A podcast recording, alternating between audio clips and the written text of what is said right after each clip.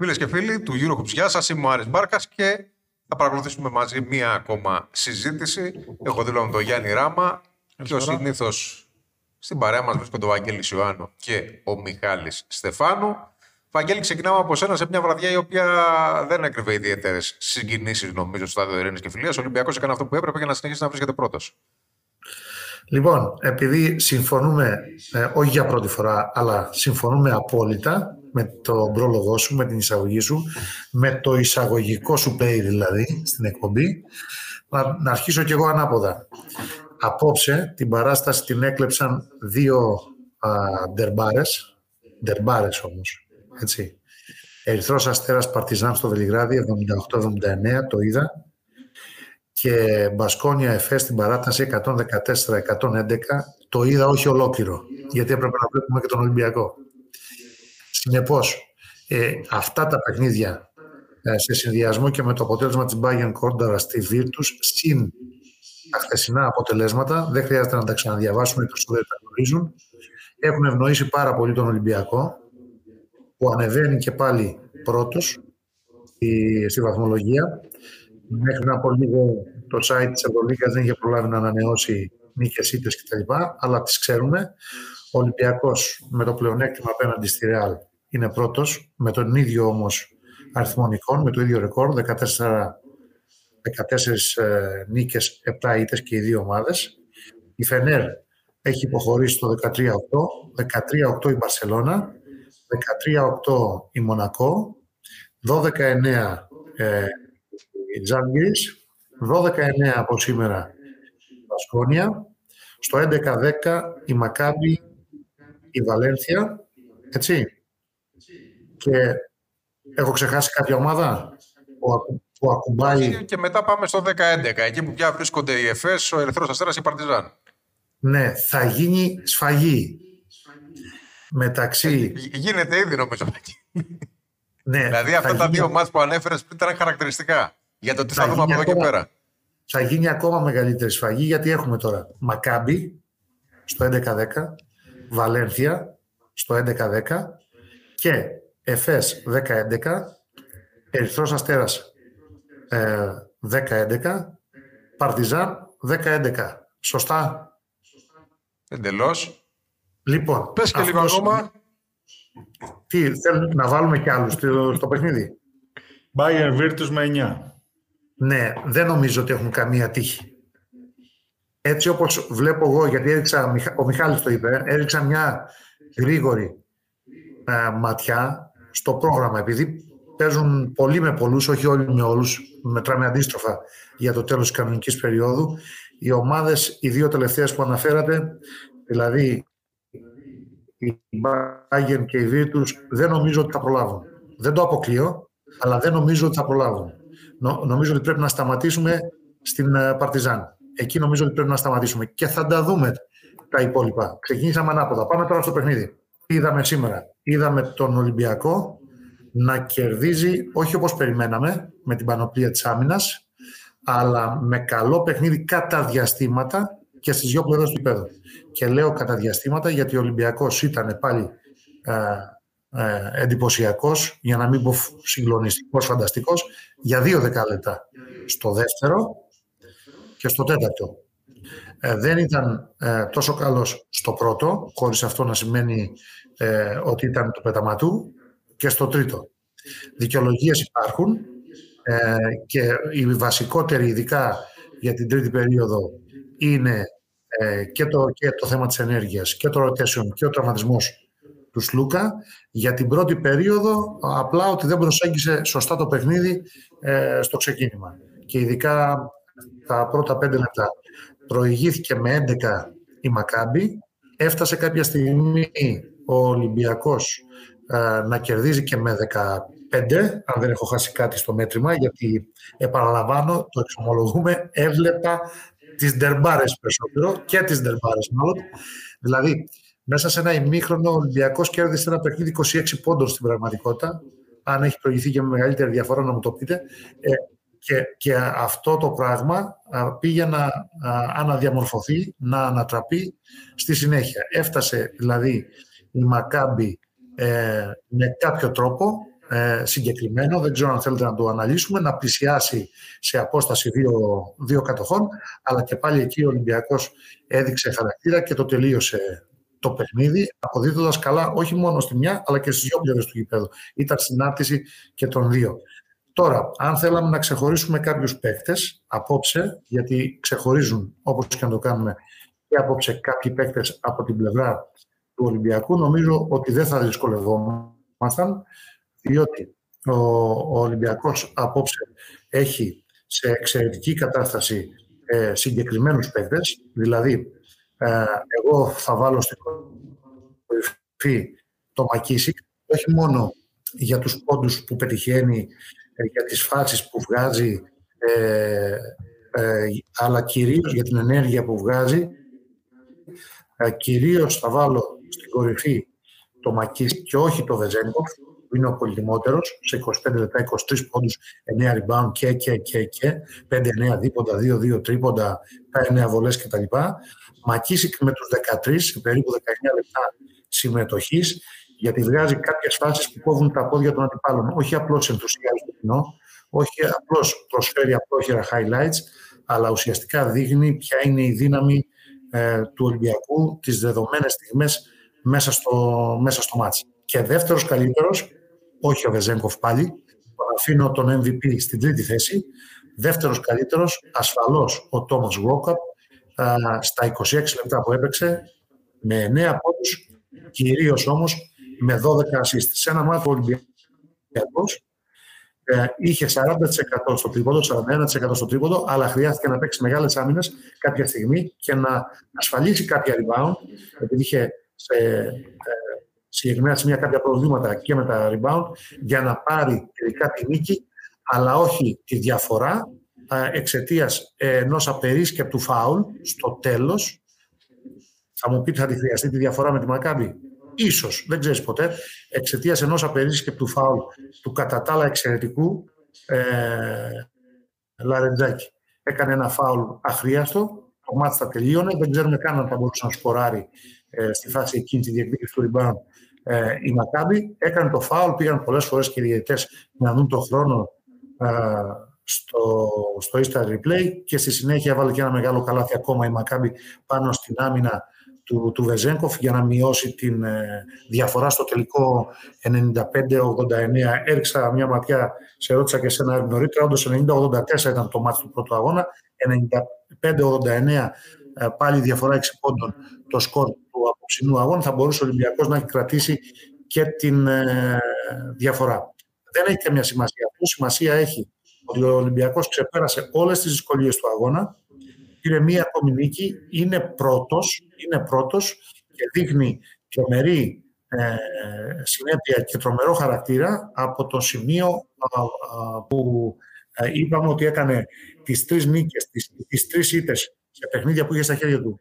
Ε, έκανε τις τρεις ήττες που, φαίνεται, που φαινόταν ότι θα του κόστιζαν, για την ώρα δεν του κοστίζουν, αλλά που αν δεν τις είχε κάνει, δεν τις ξαναλέμε, είναι γνωστές οι τρεις συγκεκριμένες ήττε, τι οποίες έχουμε αναφερθεί και στο παρελθόν. Τώρα θα του εξασφάλιζαν και μαξιλαράκι ασφαλείας εν ώψη playoff. Πάντα μιλάμε για το πλεονέκτημα έδρας, διότι θεωρούμε τον Ολυμπιακό ομάδα Final Four, τηρουμένων πάντα των αναλογιών και την ομάδα που πρέπει να πάει και να διεκδικήσει ε, το τρόπαιο φέτος. Αυτό που δεν πήρε πέρυσι, δηλαδή να το διεκδικήσει ε, ε, φέτος το κάνω. Σε επαναλαμβάνω ότι τα σημερινά αποτελέσματα στα άλλα παιχνίδια των βασικών ανταγωνιστών του και τα χθεσινά, συμπεριλαμβανομένου και του αποτελέσματος του Παναθηναϊκού κοντά στις Ζαλγκύρης, ευνοούν βαθμολογικά τον Ολυμπιακό. Έτσι.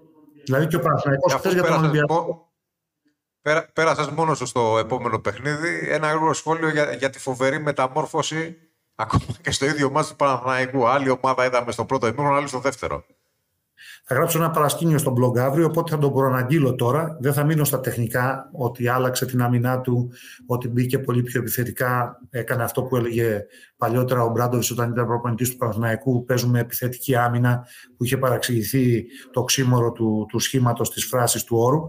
Ε, στο δεύτερο ημίχρονο, συν την φανταστική εμφάνιση του Λί. Δεν θα μείνω εκεί για το ρεκόρ των 62 πόντων που έβαλε ο Παναθηναϊκός στο δεύτερο ημίχρονο και ενώ είχαμε 15-27-42 κέρδισε με τη διαφορά που κέρδισε. Ε, θα μείνω σε ένα παρασκήνιο το οποίο θα το αναλύσω αύριο. Απλώς θα βάλουμε τον τίτλο. Ε, το, στο ημίχρονο, στα αποδητήρια και ο Άγιος ήθελε φοβέρα. Και οι Άγιοι, αν τέτοιοι είναι, οι παίκτες του Παναθηναϊκού ήθελαν φοβέρα. Αυτό είναι. Και άλλαξε η εικόνα του παιχνιδιού στο δεύτερο μισό. Είναι φανερό δηλαδή ότι ε, η θέση που έχει ο Παναθηναϊκός στη βαθμολογία της Ευρωλίγκας ακόμα και τώρα ε, δεν αντικατοπτρίζει το υλικό που έχει ο Παναθηναϊκός. Το ρόστερ του Παναθηναϊκού δεν είναι τόσο κακό. Μάλλον δεν είναι καθόλου κακό για να είναι, ε, να είναι στις τελευταίες θέσεις ε, του, του βαθμολογικού πίνακα. Αντίθετα, από ομάδες που είναι πιο πάνω από αυτόν ή που ήταν μέχρι σήμερα πιο πάνω από αυτόν, ακόμη, ακόμη και από τη Βίρτους, όπως λέγαμε και την περασμένη εβδομάδα κτλ. κτλ το ρόστερ του Παναθηναϊκού είναι καλύτερο, είναι πιο ποιοτικό. Ε, απλούστατα δεν υπάρχουν οι ρόλοι, η χημεία και η επικοινωνία που θα έπρεπε να υπάρχει μεταξύ πάγκου και παρκέ, μεταξύ προπονητή και παικτών για να πάρει και άλλα τέτοια αποτελέσματα. Έχει μείνει πολύ πίσω. Ε, τσαλάκωσε τη Ζαλγύρη στο, στο, στο δεύτερο ημίχρονο, αλλά νομίζω ότι ε, για την Ευρωλίγα που τα μιλάμε, έχει αργήσει να ξυπνήσει ο Παναθηναϊκός. Αυτό. Στο ημίχρονο έγινε η διαφορά. Αυτό δεν με ρώτησε, Άρη. Αυτό ακριβώς. Στα αποδητήρια έγινε η διαφορά. Βαγγέλη, εγώ, Βαγγέλη, εγώ το κλικ θα σου δώσω ούτως ή άλλως. Αλλά το παρασκήνιο ποιο είναι για τον ε, πρόεδρο της ΚΑΕ, τον Παρθενόπουλο; Ε, κάτσε να διαβάσουν και κάτι οι αναγνώστες. Έχει γραφτεί, να, να διαβάσουν και κάτι οι αναγνώστες του Eurohoops αύριο. Έχει γραφτεί, γι' αυτό τέλος πάντων. Ναι. Θα έχουμε καυτούς διαλόγους. Α, θα έχουμε καυτούς διαλόγους, OK. Okay. Κοντά είσαστε. Και οι Άγιοι φοβέρα θέλουν, είπα. Είμαι στο F5, στο F5 από πάνω και περιμένω. Μπράβο. Λοιπόν, ευχαριστούμε μπράβο, πολύ, μπράβο. Βαγγέλη. Θα τα ξαναπούμε. Μπράβο, Γιάννη. Έχεις, Γιάννη, παρεμπιπτόντως, έχεις κανένα νέο μεταγραφικό γιατί ο Παναθηναϊκός παραμένει στην αγορά; Παραμένει στην αγορά, παίχτη δεν θα βρει, πιστεύω. Λιτός και Ναι. περιεκτικός. Δεν νομίζω ότι υπάρχει, υπήρχε άλλη ικανοποιητική λύση πλην του Νέιπερ. Δηλαδή, αν ψάχνει point guard, Ναι. τώρα θα πάει σε κάποιον που δεν θα τον ξέρουμε πιθανότατα. Αν συνεχίσει να κοιτάει G League, έτσι. ναι. Μμμ. Δεν υπάρχει κάποιος που να τον ξέρω τουλάχιστον εγώ και να έχει εμπειρία Ευρωλίγκας για να μπορεί να προσαρμοστεί και λίγο γρήγορα, έτσι. Δηλαδή, μην πάρουμε κάποιον που θα περάσει πρώτη φορά τον Ατλαντικό και θέλει και χρόνο προσαρμογής. Δεν προλαβαίνει ο Παναθηναϊκός για το, για το κύπελο κυρίως, έτσι. Δεν μιλάμε για Ευρωλίγκα και για πολύ. Βεβαίως είπα για τα σημερινά τις μεγάλες ντερμπάρες, ε, τα άλλα δύο παιχνίδια σε Βελιγράδι και Βιτόρια και δεν είπαμε Μιχάλη για, το, για τη μεγάλη ντερμπάρα πάλι χθες στην Ισπανία για το κλασικό έτσι. Για, και να κλείσω με αυτό το σχόλιο εγώ, να σας αφήσω να τα πείτε με την ησυχία σας. Ε, είναι, είναι, τρομερό, ε, είναι τρομερό το πώς χάνει τέτοιες ευκαιρίες για σπουδαίες φετινές νίκες ο Γεσκεβίτσιος. Νομίζω ότι μέχρι στιγμής από τις ομάδες κορυφής ε, παίρνει το χειρότερο βαθμό. Ο προ, ο, είναι ο προπονητής των ομάδων κορυφής, όπως είδαμε και στη βαθμολογία, που παίρνει σε σχέση με τους άλλους συναδέλφους του το χειρότερο βαθμό και όλα αυτά ε, σε σχέση και με τον προϋπολογισμό που έχει και τους παίκτες που έχει, την ποιότητα του ρόστερ που έχει. Δηλαδή, νομίζω ότι δεν τα κατάφερε καλά εχθές με τις πεντάδες και τα σχήματα που είχε την κρίσιμη ώρα για να πάει το μάτς εκεί που πήγε και να το χάσει όπως το έχασε. Σε αντίθεση με τον Ομπράντοβιτς που δεν τον είχαν καν στα, δεν, δεν είχαν την Παρτιζάν καν σε σημαντικό, σε σημαντικό βαθμό ε, και σε μεγάλο ποσοστό επί της 100 πιθανότητων δηλαδή για να νικήσει το σημερινό παιχνίδι με τον Ερυθρό Αστέρα, με γηπεδούχο δηλαδή τον, τον Αστέρα. Και είδαμε να συμβαίνουν άλλα πράγματα σήμερα. Εκεί ένα φανταστικό παιχνίδι και μια τρομερή τακτική από την πλευρά του Ζώτς που πήρε την ταυτότητα του κατά τα άλλα απόλυτα πετυχημένο από τη μέρα που ανέλαβε τον Ερυθρό Αστέρα Ιβάνοβιτς ε, και, και η μόνη παραφωνία ήταν οι διαμαρτυρίες συνεχώς των παιχτών του Αστέρα που ζητούσαν φάουλα από τους διαιτητές ενώ δεν υπήρχαν. Ε, Και α, κλείνω, αυτό χωρά κλείνω πολύ μεγάλη αυτή τη κριτική, φορά, Βαγγέλη. Άρη, με, με, με, την, με την επιβράβευση της δήλωσης του coach Μπαρτζόκα από την πλευρά του Ολυμπιακού ότι ε, έχουν, υπάρχει μια διρεκτίβα και από τη FIBA και από την Ευρωλίγκα ε, τον τελευταίο χρόνο και ειδικά φέτος. Ε, ε, να πηγαίνουν συνέχεια στο άμεσο replay για να διαφωτίζουν όλες τις φάσεις και μάλιστα να είναι σχολαστικοί για να δίνεται η εντύπωση, δηλαδή να, να πείθεται και ο πλέον άπιστος ότι είδαν όλα τα replay και αποφάσισαν το σωστό. Από αυτό Βαγγέλη, το πάντως σημείο- σήμερα αυτό το πράγμα στο παιχνίδι του Ολυμπιακού θα μου επιτρέψει να σου πω ότι έσπασε πολύ το ρυθμό.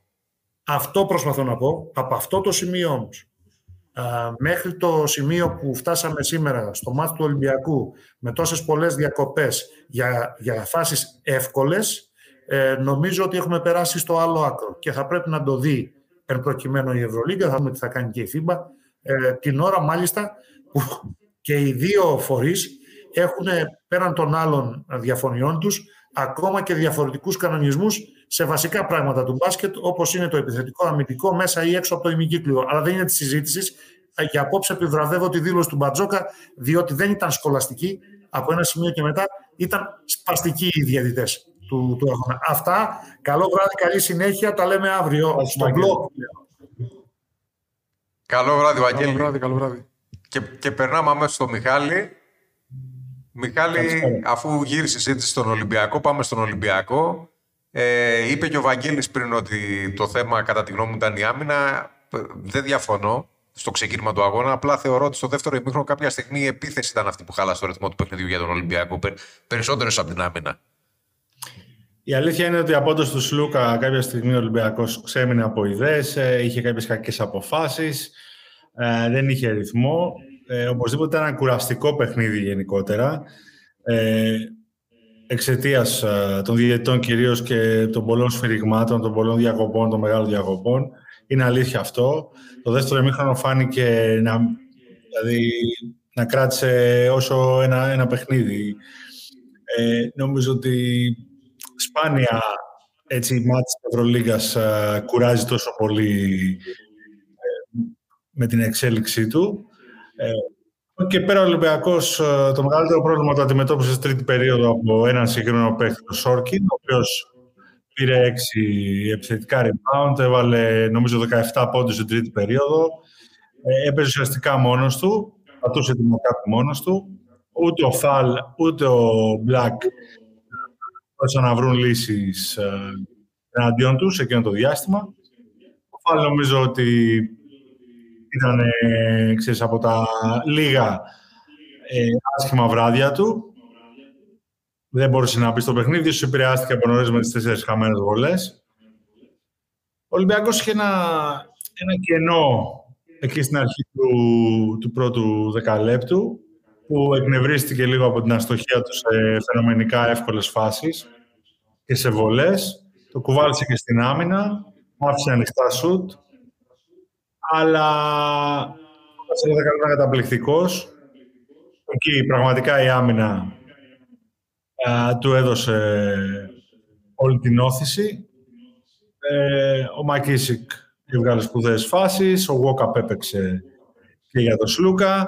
Ε, συνολικά, ο Σλούκας ήταν καλός στο διάστημα δημιουργικά που αγωνίστηκε στα 9 λεπτά και ε, ήταν και παράγοντας, πρόλαβε να γίνει παράγοντας του Ολυμπιακού για την νίκη και για, όχι για την νίκη, για το προβάδισμα που εκείνο το διάστημα που ουσιαστικά ήταν ε, η, η πιο σημαντική δουλειά που έκανε γιατί είχε βρεθεί με μείον 10-11 πόντους οπότε α, η γρήγορη επαναφορά ε, ήταν το πρώτο ζητούμενο για τον Ολυμπιακό ε, και όχι μόνο επέστρεψε, αλλά έστειλε και τη διαφορά στους 15. Νομίζω κάπου 27-9 ήταν κάποια στιγμή το επιμέρους σκορ στο δεύτερο δεκάλεπτο. Μέχρι να σκοράρει στο, στην τελευταία επίθεση η Μακάμπη. Εκεί νομίζω ο Ολυμπιακός έβαλε το παιχνίδι στον έλεγχό του. Αλλά το δεύτερο ημίχρονο, όπως είπαμε, ήταν ένα, ένα περίεργο παιχνίδι. Ε, παρότι η Μακάμπη δεν φόβιζε, γιατί και εκείνη είχε πρόβλημα στη δημιουργία, δηλαδή και εκείνη δεν έκανε σωστές επιθέσεις. Ο Μπάλτον, ξέρεις, ο κλασικός Μπάλτον που παίρνει ε, αψυχολόγητα σουτ πολλά, που ξεκινάει τις προσπάθειες χωρίς να ξέρει ακριβώς τι θέλει να κάνει. Αλλά και από την άλλη Ολυμπιακός χωρίς Λούκα. Ε, και η Μακάμπη παρότι δεν έμοιαζε να μπορέσει να απειλήσει ουσιαστικά, κατάφερε δύο-τρεις φορές να επιστρέψει. Νομίζω ο Πίτερς έβαλε ένα μεγάλο σούτ εκεί στους ε, τέσσερις πόντους όταν είχε πάει το παιχνίδι. Ξαναέδωσε το momentum στον Ολυμπιακό. Ακολούθησαν ε, μια-δυο καλές φάσεις με τον ε, Σακ και το προβάδισμα αυτό ουσιαστικά προστατεύτηκε μέχρι το τέλος. Θα σταθώ πάρα πολύ στην ε, πολύ καλή εμφάνιση του Βεζέγκοφ αλλά και του Παπα-Νικολάου. Ε, παρότι δεν έπαιξαν ξέρεις, ε, πάρα πολύ μεγάλο διάστημα. Ε, γιατί και ο Πίτερς ήταν καλός και ο Λαριζάκης παρότι άστομο βοήθησε, πήρε πάνω άμυνε. Δεν χρειάστηκε να ακολουθεί και διπλή εβδομάδα. Ο Παπα-Νικολάου πάρα πολύ σοβαρός σε όλους τους τομείς του παιχνιδιού. Όπου μπόρεσε, εκτέλεσε μοίρασε με το Βεζέγκο συνεργάστηκαν πάρα πολύ ωραία. Στην άμυνα ήταν εκεί. Νομίζω η παρουσία του ανεβάζει επίπεδο τον Ολυμπιακό, όπως και η άνοδος του Μακίση. Αυτή τη στιγμή, αυτά που λέγαμε στη, στο ξεκίνημα της σεζόν, βλέπετε ότι σιγά σιγά επιβεβαιώνονται, δηλαδή ότι ο Ολυμπιακός έπρεπε να περιμένει κάποιους παίχτες, τον Black, τον, τον Peters, ακόμα και παίχτες που είχε ε, κατά τα προηγούμενα χρόνια που ήταν καινούργοι, που αργούν καμιά φορά να φορμαριστούν. Ο Πανικολάου είχε περάσει πέρσι έτσι μεγάλο διάστημα που είχε μείνει εκτός. Είχαν επιβαρυνθεί από το Ευρωμπάσκετ, ο καθένας είχε κάποια δικά του θέματα. Βλέπουμε ότι σιγά σιγά η ομάδα μεταλλάσσεται, ενώ βγαίνουν καινούργιοι παράγοντες. Κάποιοι άλλοι μπορεί να μείνουν πιο πίσω στο ρωτέκι, όπως έχει συμβεί τώρα με τον Πολομπόη ένα παίχτη πολύ έμπειρο και πολύ ακριβό. Σε αυτή τη στιγμή, η Λέο Μπλακ έχει, έχει μείνει τρίτος στο rotation. Αλλά αυτό μπορεί να αλλάξει και πάλι. Ε, το σημαντικό είναι ότι ο Ολυμπιακός ε, είναι στην πρώτη θέση σε μια τόσο τόσο δύσκολη διοργάνωση που επιβεβαιώνεται κάθε εβδομάδα η δυσκολία της. Ε, με πολύ τρελά παιχνίδια σε διακύμανση, με πολλές ομάδες να έχουν κίνητρο, σοβαρό κίνητρο. Ε, είναι ε, ένα κατόρθωμα το οποίο νομίζω ότι το έχουμε λίγο συνηθίσει και πεχνάμε να του δώσουμε ίσως τη διάσταση που του αρμόζει. Δεν σημαίνει και τίποτα, γιατί οι αποκλήσεις είναι πολύ μικρές. Αλλά οπωσδήποτε, όταν μετά από τόσα παιχνίδια πια ε, ο Ολυμπιακός βρίσκεται στην πρώτη θέση είναι, είναι κάτι τουλάχιστον να αξίσουμε. Να αναφερθώ στον Πολομπόη, αλλά συμφωνώ απόλυτα με αυτό που λες, ότι θεωρούμε πια σχεδόν αυτονόητο το ότι ο Ολυμπιακός θα κερδίζει και υπεραναλύουμε λεπτομέρειες του παιχνιδιού και διαστήματα που ίσως δεν ήταν καλά και κινδυνεύουμε να χάσουμε τη μεγάλη εικόνα. Εγώ πιστεύω ότι ναι. απλά στο σημείο που έχουμε φτάσει τώρα, ο Ολυμπιακός, αν καταφέρει την επόμενη εβδομάδα να κάνει το 2 στα 2 κόντρα στη Φενέρμπαξε και στην ΕΦΕΣ, τότε αν και μαθηματικά αυτό δεν θα συμβαίνει, θα πρέπει να πάψει οριστικά να ανησυχεί για το θέμα των play-off και για το αν θα του τύχει στραβή και πόσο μπορεί να του κοστίσουν οι περιβόητες τρεις ήττες που είχε κάνει στο ξεκίνημα από Βαλένθια, από Βιλερμπάν και ξεχνάω την τρίτη, από Μακάμπι, την οποία ας πούμε ότι κάλυψε τώρα. Μακάμπι, ναι. Ε, και νομίζω ότι πια, πια η συζήτηση οριστικά θα πάει στο κατά πόσο ο Ολυμπιακός μπορεί να εξασφαλίσει με άνεση πλεονέκτημα έδρας και να κοιτάξει πιο ψηλά. Αλλά βλέπουμε ότι εντάξει, με τη Βιλερμπάν ήταν ακραίο το, το παράδειγμα. Ε, αλλά βλέπουμε τι συμβαίνει, έτσι. Ε, βλέπουμε τι συνέβη χθες της Αλγύρης. Ε, βλέπουμε πώς αλλάζουν εικόνα τα παιχνίδια από τη μια στιγμή στην άλλη. Ε, βλέπουμε πόσο δεινοπαθεί η ΕΦΕΣ, ε, δύο φορές πρωταθλήτρια Ευρώπης, αυτή τη στιγμή ουσιαστικά δεν έχει προσεγγίσει την οκτάδα από το, από το ξεκίνημα της δεν έχει μπει μέσα να νιώσει καλά, δηλαδή να πατήσει στην οκτάδα. Και όλοι λένε ότι ναι, κάθε χρόνο έτσι κάνει, αλλά OK, okay, δεν είναι, ξέρεις, δεν υπάρχει καμιά ομάδα να πει... Κάποια στιγμή θα την πατήσει, δεν θα προλάβει. Ναι, να χαλαρώσουμε και βλέπουμε. Δηλαδή δεν είναι ε, σαν το λαγό με τη χελώνα που έπεσε για ύπνο γιατί σου λέει είμαι πιο γρήγορος. Δηλαδή κάπου να, να το απομυθοποιήσουμε λίγο όλο αυτό. Δυσκολεύεται πραγματικά η ΕΦΕΣ. Αυτή είναι η αλήθεια. Δεν λέω ότι θα μείνει έξω σίγουρα, είναι πολύ καλό να το πούμε. Αλλά δυσκολεύεται. Δεν το κάνει επίτηδες. Δεν, δεν τα κάνει τα παιχνίδια επειδή βαριέται. Και μια που αναφέρθηκε ήδη, στο θέμα της ε, Ζάλγκυρης, να μιλήσουμε και λίγο για τον Παναθηναϊκό. Εγώ, εγώ νομίζω, χωρίς να θέλω να υποτιμήσω σε καμία περίπτωση ούτε το υλικό του Παναθηναϊκού, ούτε την προσπάθεια που κάνει, ότι αυτό ήταν μια αναλαμπή που πια μετά τα όσα έχουμε δει μέχρι αυτό το σημείο της σεζόν, δεν μπορούμε να τη θεωρήσουμε ως κάτι περισσότερο παρά μια υποθήκη για καλύτερες εμφανίσεις στο ελληνικό πρωτάθλημα. Και κατά τη γνώμη μου, ίσως περισσότερο έδειξε το πόσο καλά πάνω από τις δυνατότητες έχει πάει η Ζάλγκυρη, η οποία βέβαια πληρώνει και τον τραυματισμό του Κίναν Evans πια, παρά το πόσο ικανός είναι ο Παναθηναϊκός για να κάνει ένα απίστευτο ντεμαράζ και να κυνηγήσει τα playoff σε αυτό το σημείο.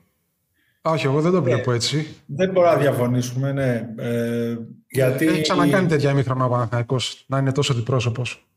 Απλά Ήταν- την, ήτανε- την, την είχαν και το μάζευε πριν λήξει το ημίχρονο. Δηλαδή μπορεί να κάνει μια μισή κακή περίοδο. Ναι, εντάξει, απλά Η η- Μονακό, νομίζω ότι οι, Μένος, οι, η Παρτιζάν. οι αριθμοί στο δεύτερο ημίχρονο ήταν συντριπτικοί με αυτή την έννοια το λέω. Ότι είναι Ε, μια στην- εικόνα. Στην τριπτική, ναι, εντάξει, μπήκαν και όλα μέσα. Δηλαδή τα μέτρησα κάποια στιγμή. Πριν είχε ε, 8-11 τρίποντα, 13-19 βολές και 6-10 δίποντα, 6-8 κάπου εκεί μου φαίνεται ήταν το μέτρημα. Δηλαδή είναι αυτό που λέμε μπήκαν και όλα. Ε, εγώ το συμπέρασμα που έβγαλα από το χθεσινό παιχνίδι είναι ότι ε, έχουμε περάσει στον Παναθηναϊκό σε μια κατάσταση που λόγω των κακών, πολλών κακών αποτελεσμάτων έχουμε φτάσει να, να μην κρίνουμε πλέον το, ένα αποτέλεσμα αφού του λήξει το παιχνίδι. Δηλαδή κρίνουμε και μέσα στα ημίχρονα τι γίνεται. Δηλαδή ε, οι αποδοκιμασίε στο ημίχρονο, δηλαδή πας, αποδοκιμα... πας στο γήπεδο να υποστηρίξεις την ομάδα σου. Αυτοί οι λίγοι που πήγαν χθες. Αποδοκιμάζεις το ημίχρονο. Κα- κάτι, Και στο τέλος κάτι που είναι φυσικό. αποθεώνεις. Κάτι που δεν είναι και αφύσικο. Ναι, δεν- μεταξύ μας. δεν Δηλαδή, είναι ότι αφύσικο, είναι- Ήταν απλά- παράλογο αυτό που συνέβη. Απλά έχει λίγο το οξύμορο μέσα και πιστεύω ότι είναι χαρακτηριστικό του Παναθηναϊκού όλη τη φετινή χρονιά. Δηλαδή, σαν να τρώγονται όλοι και με τα ρούχα τους. Δηλαδή, όπως έχω πει και σε άλλες εκπομπές, και εμένα μου αρέσει να είμαι μιζερός, αλλά το κάνω για την πλάκα, για να περνάει και η ώρα. Άλλοι πάνε και το εννοούν κιόλας. Και δεν, δεν, βγάζω και, δεν βρίσκω και λόγο που γίνεται αυτό. Κατά τα άλλα, όχι, δεν πιστεύω ότι ο Παναθηναϊκός μπορεί να φτάσει να διεκδικήσει ε, playoffs. Και ε, το έγραψα και στο blog. Θα ήταν διαφορετικά, ίσως αν δεν ακολουθούσε τώρα η διαβολοβδομάδα σε Μαδρίτη και Βιτόρια, που είναι, ξέρω εγώ, διαβολοβδομάδα Καρμανιόλα, πες την όποιος θες. Δηλαδή, ακόμα από ο Ολυμπιακός στην αρχή πώς έβγαλε τέτοιο πρόγραμμα. Ο Παναθηναϊκός δεν νομίζω ότι μπορεί ε, να κάνει σίγουρα το 2 στα 2 που είναι το ιδανικό για να πλησιάσει ακόμα πιο κοντά. Και ακόμα και το ένα και μία νίκη πάλι πίσω θα τον έχει από τη στιγμή που θα απομένουν μετά άλλες 11 αγωνιστικές και δεν προλαβαίνει να καλύψει το, το έδαφος. Ε, να κάνει μία νίκη για να έχει ψυχολογία, να ανέβει λίγο ακόμα παραπάνω, να πάρουν ε, λίγο boost και κάποιοι παίχτε που δεν έχουν τραβήξει όσο πρέπει και μπορούν εν ώψη και του κυπέλου, να το καταλάβω. Ε, τώρα να υπάρχουν ψευδεστήσεις ότι μπορεί να γίνει, εντάξει, άμα γίνει, θα είναι. Εντάξει, θα ξεπεράσει και σε comeback αυτό που έγινε χθες στο δεύτερο μήχρονο. Οπότε, αλλά δεν το βλέπω. Είναι πολύ μακρινό. Και χωρίς έτσι και χωρίς μεταγραφική ενίσχυση. Δηλαδή, ο Νέιπερ που ήταν ε, να έρθει, χάθηκε. Έστω αν ήταν για, για θέση που δεν περιμέναμε. Αλλού περιμέναμε να έρθει παίκτες και για, για αλλού ψάχνουν στο- από ό,τι φαίνεται. Α- απλά να πω εγώ ότι αν όντως ο Παναθηναϊκός ψάχνει παίχτη για να βοηθηθεί για το ελληνικό πρωτάθλημα, δεν πιέζεται καθόλου ούτε καν από την ε, καταληκτική ημερομηνία της 1η Μαρτίου. Ναι, και απλά πιστεύω ότι περισσότερο ψάχνει για το κύπελο. Δηλαδή, Αν να- να ψάχνει τον για είχε το τώρα, κύπελο, ήδη έχει Γιατί καθυστερήσει. μπαίνουμε Φλεβάρι. Τώρα ναι, πρέπει να πάρει και λίγα παιχνίδια, να δει λίγο ελληνική πραγματικότητα πώς έχει. Κατάλαβα στην Ευρωλίγα εκεί καταλήγουμε ότι έχει μείνει αρκετά πίσω. Ε, Μία νίκη σαν τη χθεσινή είναι τονοτική ένεση, αλλά μέχρι εκεί δεν είναι κάτι παραπάνω πιστεύω. Μιχάλη, Δυστυχώς κιόλας, Ναι, έτσι. ναι. Δυστυχώς. Μιχάλη, εσύ που έχεις και εικόνα και βρίσκεσαι πιο κοντά στην Ισπανία, βλέποντας την κατάσταση στην οποία βρ- αυτή τη στιγμή η Μπασκόνια και η Ρεάλ Μαδρίτη. Θα είναι δύσκολο. Νομίζω ότι, ναι, νομίζω ότι είναι και, και υπερβολικό ας πούμε, κάποιος να έχει απαιτήσεις Η- από τον Παναθηναϊκό. Ναι. Καλό είναι να έρθει ένα θετικό αποτέλεσμα. Φυσικά θα παίξει και να κερδίσει, αλλά μερικές φορές παίζει και ο αντίπαλος και είναι καλύτερος. Δηλαδή είναι τόσο απλό. Ναι, για το χθεσινό παιχνίδι νομίζω ότι ε, παρότι προφανώς είναι ένα παιχνίδι που ξέρεις, δεν, δεν μπορεί να συμβεί κάθε μέρα, ε, νομίζω παίξαν διάφορα πράγματα ρόλο. Πρώτα απ' όλα, ακόμα και αυτές οι αποδοκιμασίες στο ημίχρονο, ε, εκτός ότι επηρέασαν προφανώς τους παίκτες του Παναθηναϊκού και έθιξαν τον εγωισμό τους, ε, επηρέασαν σε έναν βαθμό και τη Ζαλγκύρης, η οποία ξέρεις, ε, σε ένα γήπεδο που είναι ψηλοάδιο, που κερδίζει 15, που τους Ιουχάρνο, ξέρεις, κατα... ε, αισθάνεσαι πάρα πολύ πια άνετα και δεν θέλει πολύ να το πληρώσεις. Ειδικά όταν ε, στερείς σε ενός ε, κανονικού playmaker, δηλαδή μόνο με τον Λεκαβίτσιους ο Παναθηναϊκός έχει ικανότητα να πιέσει την μπάλα. Ε, έχει έναν εξαιρετικό αμυντικό σε αυτό, σε αυτό το, το κομμάτι των, των Λί. Ε, και ο Πονίτικα μπορεί να, να πιέσει καλά στην περιφέρεια.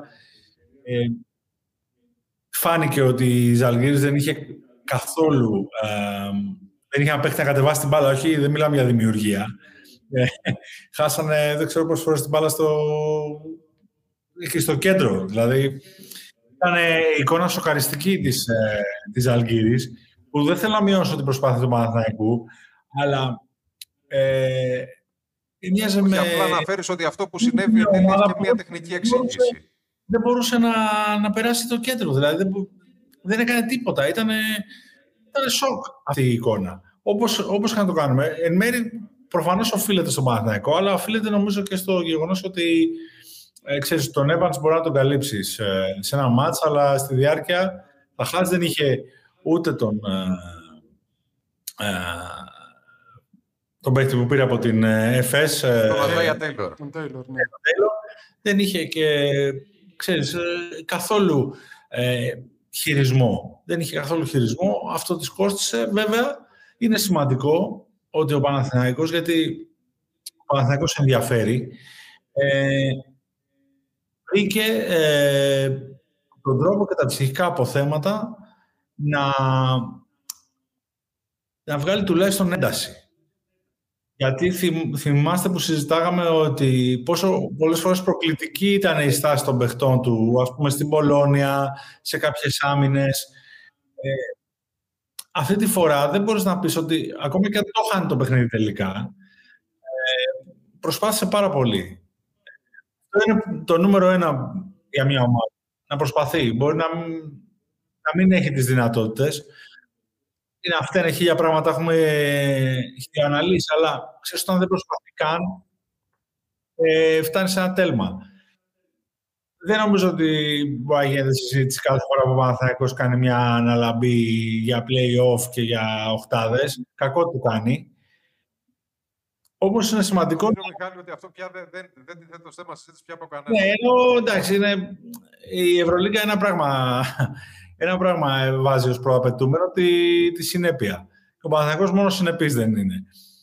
Ε, οπότε ε, ας ε, κρατήσουμε την, ε, την προσπάθεια, ας κρατήσουμε την ένταση, ε, ας κρατήσουμε το γεγονός ότι οπωσδήποτε υπήρξε αυτό το μάτς μια ένεση ηθικού, Νομίζω ότι στην Ισπανία ο Παναθηναϊκός πάει να παλέψει ελεύθερα, χωρίς πίεση, απέναντι σε δύο ομάδες που καίγονται για τα αποτελέσματα, η κάθε μία για τους δικούς της λόγους. Αυτό μπορεί να το βγει σε καλό. Ε, προφανώς δεν είναι φαβορή πουθενά, είναι grand outsider και στα δύο παιχνίδια.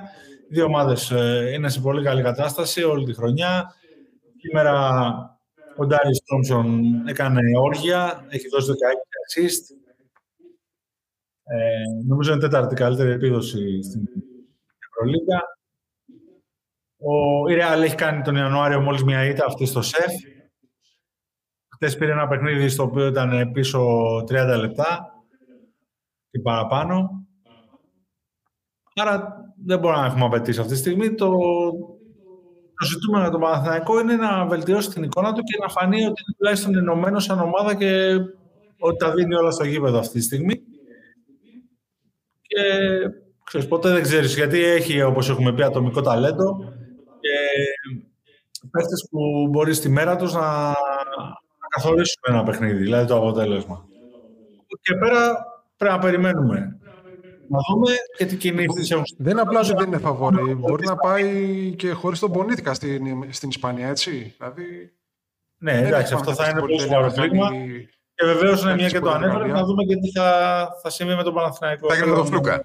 Με τον Σλούκα, ναι. Λοιπόν, επειδή στα μεταγραφικά ουσιαστική πληροφόρηση δεν υπάρχει για το τι συμβαίνει με τον Παναθηναϊκό αυτή τη στιγμή, είναι δεδομένο ότι βρίσκεται στην αγορά και ψάχνει, αλλά δεν υπάρχει κάτι που μπορούμε να μεταφέρουμε με ασφάλεια και με σιγουριά. Και επειδή κλείνει ο μήνας, να κάνω ένα τελευταίο ερώτημα για να κλείσουμε και τη συζήτηση, αφού τα πράγματα παραδόξω όταν έχουμε νίκες είναι πολύ πιο ότι όταν έχουμε στραβά αποτελέσματα. Έχω πει πουλά εγκρίνια και μιζέρια, αλλά τι να κάνουμε, έχει χάρη που κάναμε 2 στα 2 αυτή τη βδομάδα. Λοιπόν, ε, Βεζέγκοφ FVP του μήνα και πάλι. Δηλαδή Αυτό βάζοντας ήταν τα το κάτω επόμενο. και βλέποντας και Μυαλό αυτή μου την ήρθε. εμφάνιση. Όχι. Δεν ξέρω. Έκανα Είναι παρέμβαση. ισχυρός. Ναι. Πλάκα-πλάκα δεν το περιμέναμε, αλλά ε, αν τα βάλεις κάτω είναι ισχυρός ε, διεκδικητής. Δεν νομίζω, δεν νομίζω. Εγώ είχε τέσσερις σειρά νίκες στο από Ολυμπιακό. Άσχημα παιχνίδια, είχε και μια απουσία. Και σήμερα, ε, sorry που θα το πω, επειδή αναφέρθηκε πολλές φορές και από τον Μιχάλη και από τον Βαγγέλη, και μάλλον και δεν αναφέρθηκε ολόκληρο ως θέμα όπω είναι, ο Βεζέγκοφ ε, είχε 23 πόντους με 9 rebound μέχρι το 30. Στην τέταρτη περίοδο μπήκε στα τελευταία 60-70 δευτερόλεπτα να ξαναπέξει. Δηλαδή, δεν πιστεύω ότι μία εμφάνιση, γιατί στα προηγούμενα δεν είχε παίξει και τόσο καλά. Μπορεί να, να αντισταθμίσει λίγο τα προηγούμενα. Τώρα δεν έχω και πρόχειρα στο μυαλό μου ήταν ποιος με όλο τη έχει Real, πάει σε ρί στην τόσο Κολόnia καλά. Έχει κάνει Για να πάλι το... πάνω από 20 PIR. Ε, Ναι, δεν ε, νομίζω, νομ- ότι έχει νομίζω ότι με κακούς βάση αριθμούς. τα Έχει κάνει νούμερα. κακό παιχνίδι, Αλλά γενικά είναι μέσα. Δηλαδή, στη- Να σκεφτούμε κι αλλιώς ποια ομάδα έχει κάνει καλό. Μπορεί ξέρω εγώ να βγει κανένα Σταβάρες. Μόνο, ε, αυτό ήθελα να πω ότι μόνο Ταβάρες- παίχτη της Ρεάλ η έχω. Real έχει Σταβάρες, μόνο ποια μια άλλη ομάδα ήττα, έχει κάνει ναι. σε ρί. Είτε, είτε τον Ταβάρες είτε τον Μούσα βλέπω ως πιθανούς ανταγωνιστές του. Θα Και άμα- ρισκάρω και θα πω Ταβάρε εγώ. Ναι. Και γιατί αν το βάλουμε με τα νούμερα, νομίζω ότι πάλι ο Βεσίνκοφ είναι μια κατηγορία μόνος του. Πα- παρότι είχε την απουσία και παρά το ότι δεν έκανε αυτό το μήνα τόσο καλές εμφάνισεις. Όχι, ο Βεζέγκοφ για μένα έχει ακόμα τα νούμερα για MVP της χρονιάς, απλά για όχι για MVP του μήνα. Και επειδή λέμε και για το Σάσα και λέγαμε για τον Ολυμπιακό πιο πριν, να πω και εγώ λίγο έτσι ένα γρήγορο σχόλιο. Εμένα μου κάνει εντύπωση τον Ολυμπιακό που μπορεί και κερδίζει παιχνίδια με το Σλούκα να αποχωρεί τραυματίας στο 17 και το Βεζέγκοφ να μην παίζει σχεδόν καθόλου στην τέταρτη περίοδο. Ήθελα να το πω, το είπα. Δεν ακούστηκε από κανέναν άλλον. Το πήγατε στο πιο τεχνικό εσείς. Όχι, ξέρεις τι γίνεται. Νομίζω ότι αυτό ήταν και ένα μάτς που έδειξε, γιατί μην ξεχνάμε και ποιον εξ αντίπαλο, το πόσο πολύτιμος είναι για τη Μακάμπη ο Λορένζο Μπράουν. Ο Μπράουν, ναι. Δηλαδή, ε, μερικές φορές αυτά τείνουμε να τα προσπερνάμε, αλλά με Λορέντζο Μπράουν θα μιλάγαμε για ένα δια- πολύ Όχι, διαφορετικό ε, μάτι. εμένα αυτό δεν μου κάνει εντύπωση. Μου έκανε εντύπωση αυτό που είπα για τον Σλούκα για τον Βεζέγκοφ. Και το άλλο που μου έκανε εντύπωση αρνητική είναι πώς κράτησε τόση ώρα ένα παιχνίδι που στην τελική δεν θα παίξει ρόλο σε βαθμίσει. Δεν πρόκειται ποτέ να ισοβαθμίσει ο Ολυμπιακός με τη Μακάμπη. Αυτό είναι μια άλλη συζήτηση. Τέλος πάντων. Λοιπόν, κάπου εδώ τελειώσαμε. Ε, Μια, μια καλό παρατήρηση υπάρχει θέλω να κάνω, γκρίνια. αν μου επιτρέπεις. Ναι, ναι. Ναι, ε, θέλω να πω κάτι για την ΕΦΕΣ που έχω παρατηρήσει. Ε, σήμερα δεν το είδαμε το παιχνίδι γιατί ήταν μαζί με τον Ολυμπιακό, αλλά ε, νομίζω ότι το πρόβλημά της έχει να κάνει με τον Κλάιμπερν. Με, ποια, με το ποια έννοια. Ότι η ΕΦΕΣ είναι μια ομάδα που είναι καλή ομάδα στο σετ παιχνίδι. Ο Κλάιμπερν είναι ένας παίχτης που τρέχει. Επίσης, το 3 της ΕΦΕΣ, όπως ήταν ο James Anderson ε, τα προηγούμενα χρόνια ή ακόμα και ο Κρούνος Σιμών ε, όταν έπαιζε, ήταν λίγο, α, αλλά κυρίως με τον Άντερσον, ε, ένας 3D παίχτης, δηλαδή ε, που έπαιρνε κάποια spot και, ή κάποιες close-out επιθέσεις και έπαιζε άμυνα. Ο Κλάιμπερ θέλει την μπάλα στα χέρια του και αυτό νομίζω έχει μπερδέψει πάρα πολύ την ιερα- ιεραρχία στο αγωνιστικό κομμάτι της, ε, της ΕΦΕΣ ε, και δεν είναι εύκολο να λυθεί. Γιατί είναι ένας παίχτης πολύ κυριαρχικός. Ε, οπότε νομίζω ότι πρέπει να δούμε λίγο ε, πώς θα λειτουργήσει και πώς θα μπορέσουν να βρεθούν οι ισορροπίες. Γιατί έχει μπει τώρα και ο, και ο Λάρκιν, ο οποίος σήμερα ήταν ο καλύτερος ε, βάσει αριθμών τουλάχιστον, βάσει PIR της, ε, της ΕΦΕΣ. Άρα επιστρέφει ακόμα περισσότερο σε εργασια- εργοστασιακές στις ρυθμίσεις και ίσως αυτή η διαφορετικότητα του Κλάιμπερν γίνει ακόμα πιο έντονη. Αυτό. Δε- δε- Δεν διαφωνώ. Νομίζω ότι σίγουρα δεν είναι καλύτερη η ΕΦΕΣ τώρα που επέστρεψε ο Λάρκιν σε σχέση με την ΕΦΕΣ που βλέπαμε που ήταν μείον ένα σταρ, αλλά είχε Μίσιτς και Κλάιμπερν. Ναι, ισχύει. Ε, δηλαδή θέλω να πω ότι ε, μην, μην υποτιμάμε το πρόβλημά της. Έχει πρόβλημα. Δεν είναι χαλαρή και βρίσκεται εκεί που βρίσκεται. Μι- Μιχάλη, με έχεις αποδείξει στο εναντίου. Ναι, Δηλαδή, καταλαβαίνω απόλυτα αυτό που λες, αλλά επειδή από την ΕΦΕΣ έχουμε δει φοβερά πράγματα τα τελευταία δύο χρόνια. περιμένουμε να τα δούμε. Εγώ- Δεν είναι ότι έτσι. Ναι, μέ- μέχρι την τελευταία στιγμή, μέχρι, μέχρι μαθηματικά να είναι εκτός. Όχι, Ε, δεν- Ξέρεις τι, θα μάθουμε πολλά σε μια εβδομάδα που θα έχει παίξει με τον Ολυμπιακό στο σετ. σωστό. Σωστό. Δεν τολμάει κανείς να, την, ε, να τη θεωρήσει εκτός. Δηλαδή, δεν, δεν κάθεται κάποιος να κάνει οχτάδα χωρίς την ΕΦΕΣ. Αλλά η αλήθεια είναι ότι έχει κάποια προβλήματα δομικά και αγωνιστικά. Ωραία. Anyway, θα δούμε. Μετά το μάτς κοντά στην ΕΦΕΣ δεν θα είναι η επόμενη εκπομπή του Ολυμπιακού. Ναι. Ναι. Ναι. Ο- οπότε, οπότε αυτό θα είναι πολύ βασικό θέμα συζήτηση την επόμενη εβδομάδα. Για σήμερα το βράδυ σας ευχαριστούμε πολύ για την παρέα. Κάπου εδώ εμείς ολοκληρώσαμε. Ραντεβού μετά τη διπλή αγωνιστική.